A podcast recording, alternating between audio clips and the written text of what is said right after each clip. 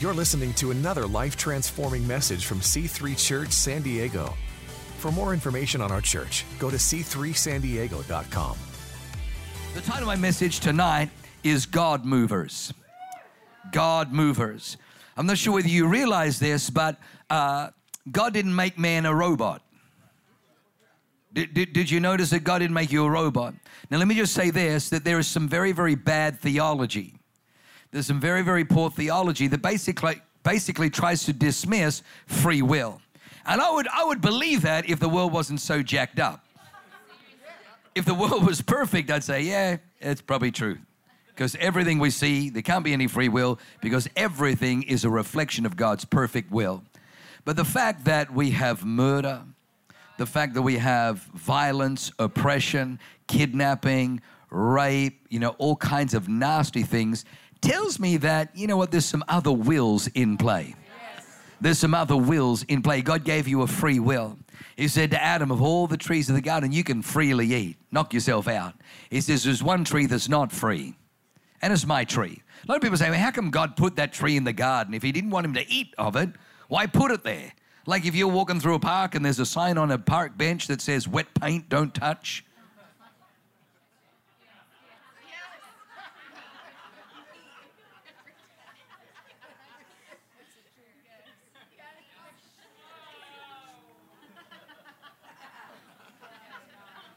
I mean, what is it? It's something in us to, but that's only because of Adam's sin.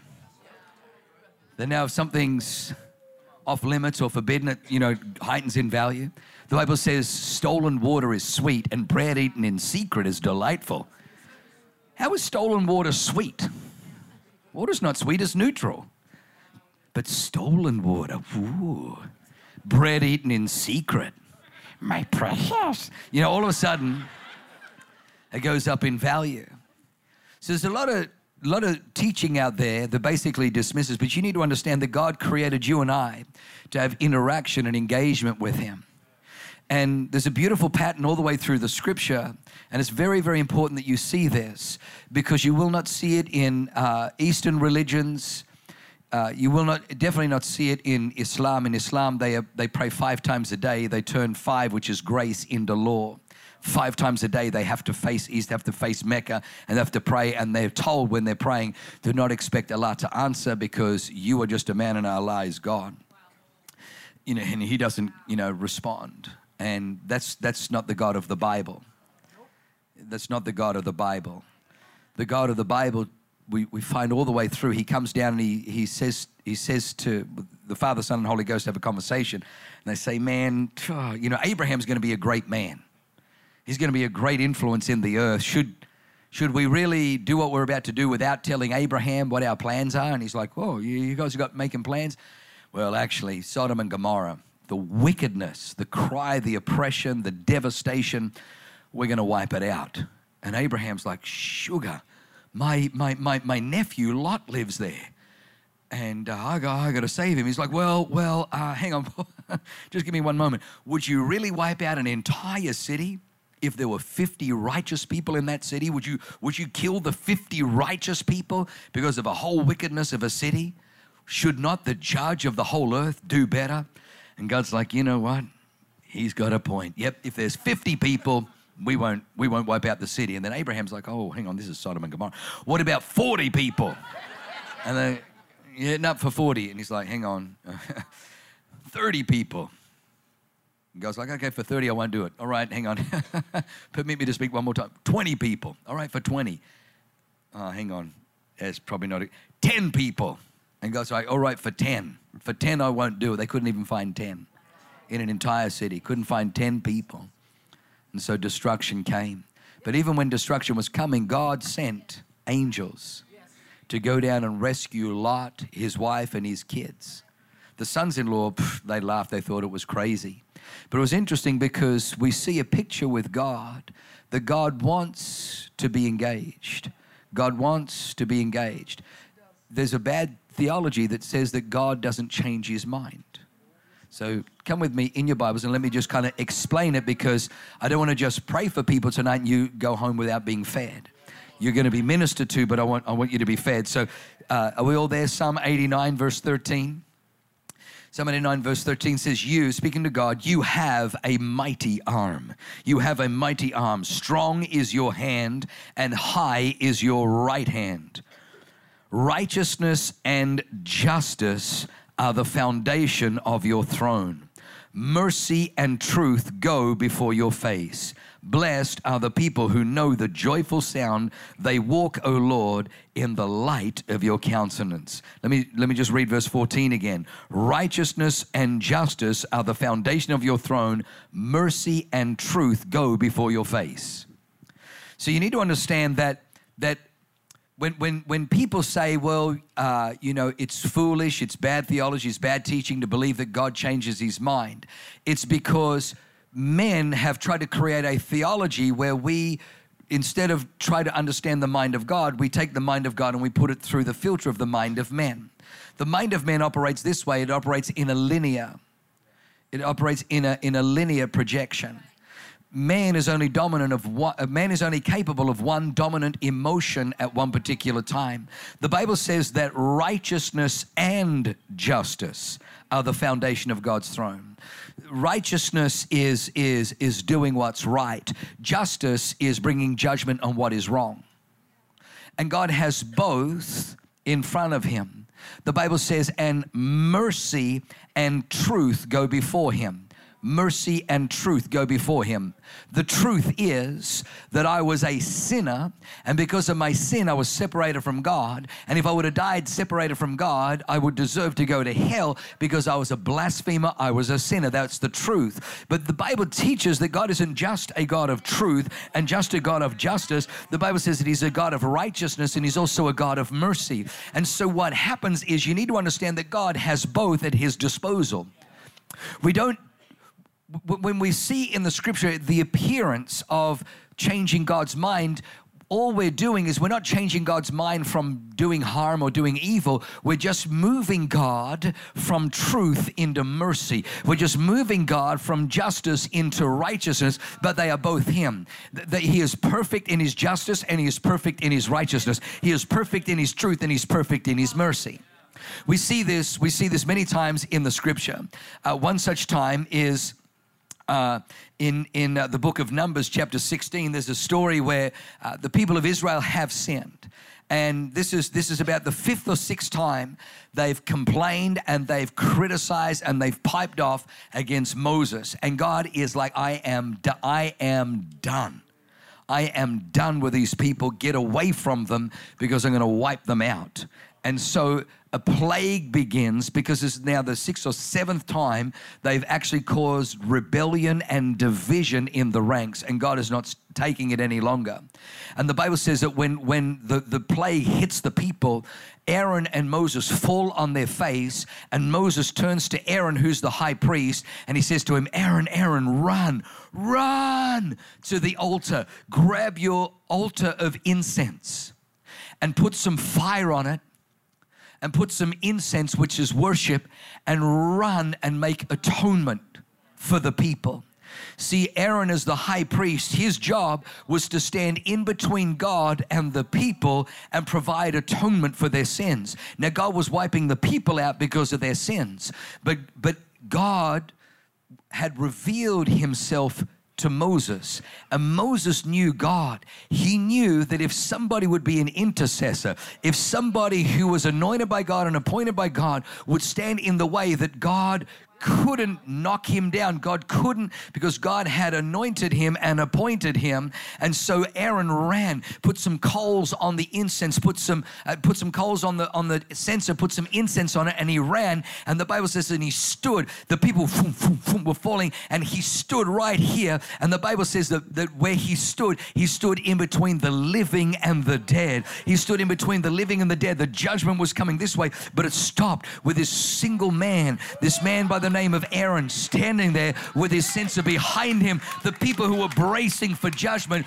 they were spared not because of their righteousness, but because of intercession that was made. Did God change his mind? No, no, God was moved. God was moved, God was moved, God was moved because of the intercession of Aaron. One of my favorite scriptures is in Ezekiel 22.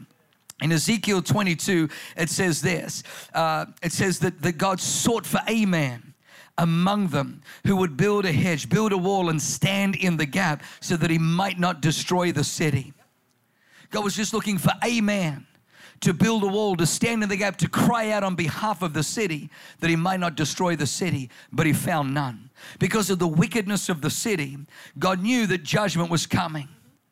Judgment was coming on the city because of their sin, but the Bible says God sent out his Holy Ghost. God sent out his spirit searching, knocking on hearts, knocking on hearts, knocking on hearts. Will one person just stand up? I'm just looking for one. Will just one person stand up and say, God, please have mercy on the, please forgive the people's sin. Please. The Bible says that God delights in mercy, not sacrifice. The Bible says in Hosea 6 6 that mercy triumphs over judgment. Jesus quotes it twice in the Gospel of Matthew. Have you not read? Do you not understand that God desires mercy, not judgment? And he's speaking to the religious people. Religious people are always judgment, they always love their judgment. The reason that we're not religious, I was preaching on Napoleon Dynamite this morning, played a few Napoleon Dynamite clips, and had a lady walk out, and then one of our leaders went out and tried to talk her to coming back in. I'm like, why would you do that? She's going to leave in another week. If Napoleon Dynamite offends you, oh man, what hope have you got? let, let, me tell you why we're not into a, a, religious spirit in this place. Excuse me, I'm spitting on the microphone. Uh, let me tell you why we're not, because it was religion, it was religion that drags a woman and throws her down before Jesus and says, This woman was caught in adultery in the very act. The law states that such should be stoned. What sayest thou, teacher? Well, it's interesting. Last time I checked, it's hard to commit adultery on your own. If she was caught in the very act of adultery, which means sleeping with somebody else's spouse, where is the other party? It's already a setup, but religious people don't care about the details. They just care, they just want judgment.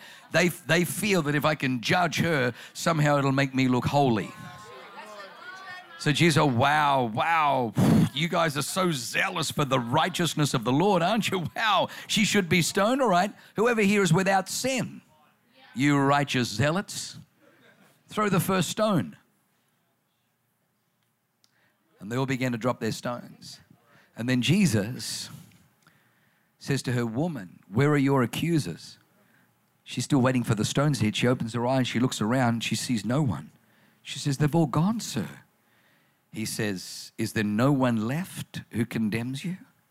It's interesting because Jesus is the Torah in flesh. Right, he, is. he is he is the Ten Commandments in flesh.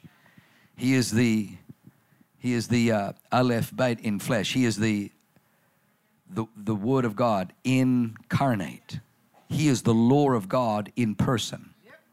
She has transgressed and broken the commandment. She has broken, she has violated the law of God. And he asks her the question Is there no one left who condemns you? It's interesting because she looks, she has to know. And when she looks into the eyes of the Word became flesh and dwelt among us, she does not find judgment. She does not find condemnation. She said, There's no one left who condemns me. And Jesus says, That's right. I don't condemn you either. Now go, sin no more.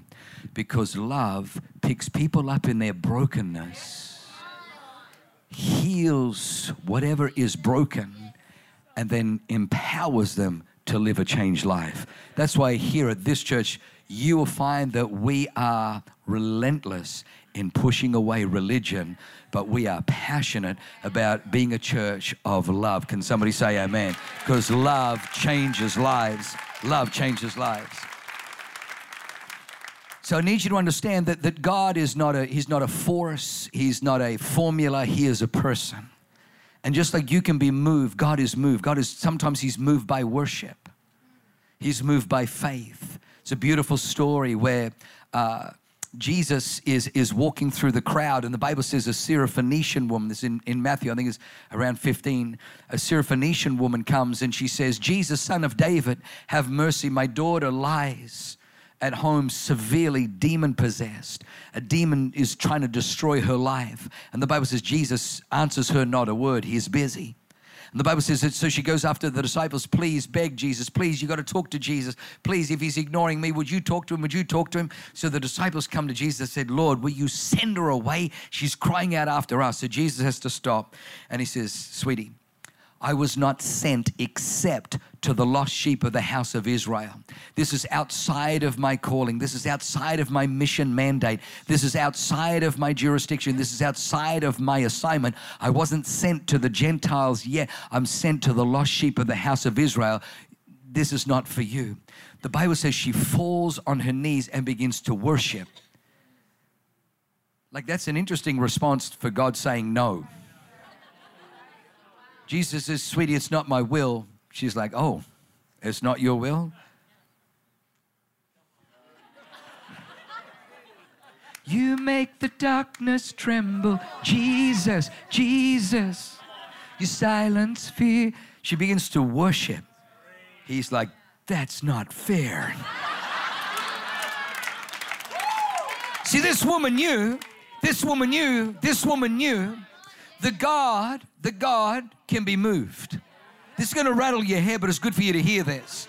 I am who I am and I am where I am today because I discovered God showed me that he he is a person that loves to be moved.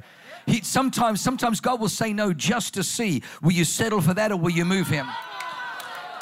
The Bible says the Bible says that he closed Hannah's womb that Hannah was barren because the Lord had closed her womb. You talk to most theologians today, they will tell you this well, you know, we don't understand why the Lord closed her womb. All we can understand is the Lord moves in mysterious ways.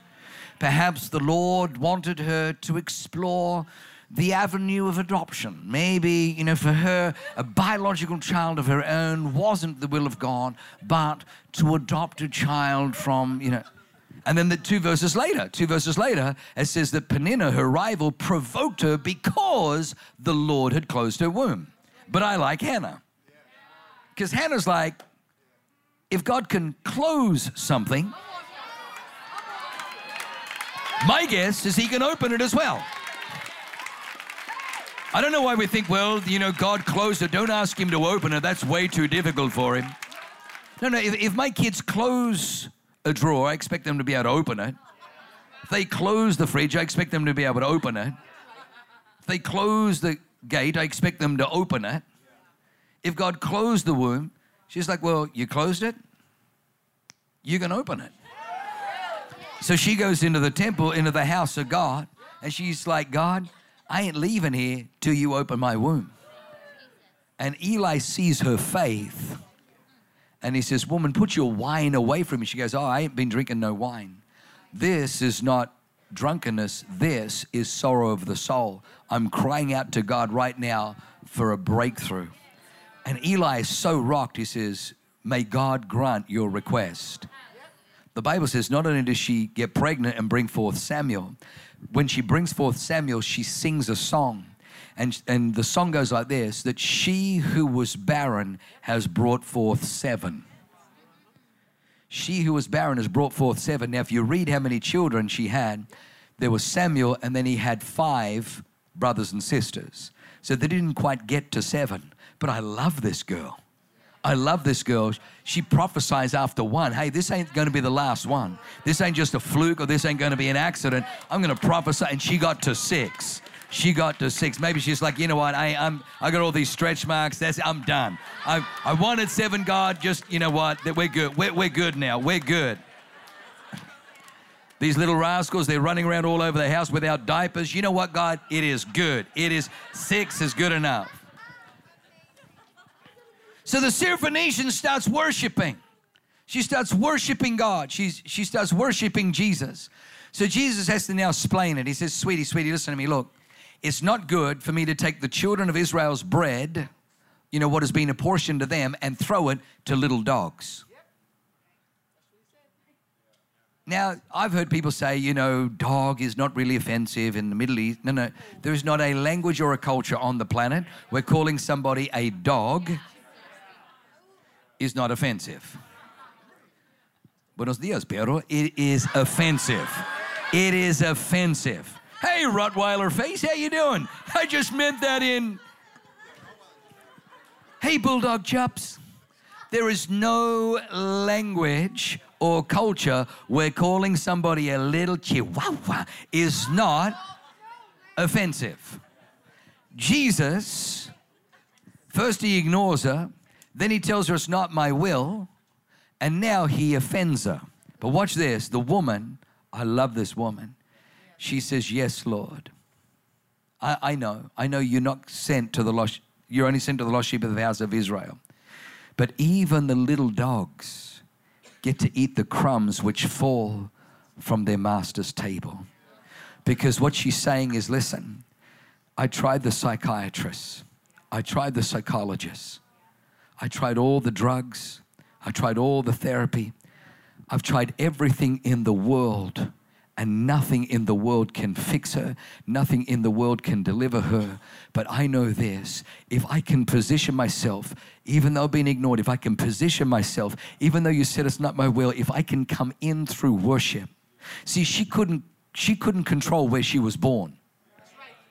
She, she, had, she had no say in how she came into the world. She was born a non Jew. She was born a non Israelite. She was born outside of the covenants. She may have been born outside, but she says, You know what? I know that God, remember John 4, Jesus is the Father, seeks those who worship in spirit and truth. She says, I may have been born on the outside, but you know what? I know some people who were born on the inside. They ain't worshiping you in spirit and truth. I may have been born on the outside. I can't control that, but what I can control is my worship. So she begins to worship God in spirit and truth and he engages her and, and offends her and says, Listen, I can't take the children's bread and throw it to little dogs. She says, You know what? You ain't going to offend me. You ain't going to offend me because even the little dogs get to eat the crumbs which fall from the master's table. Now, here's the truth she could have got offended and walked away, but you know who would have paid the price for her offense? The daughter. Do you know how many people got offended in church?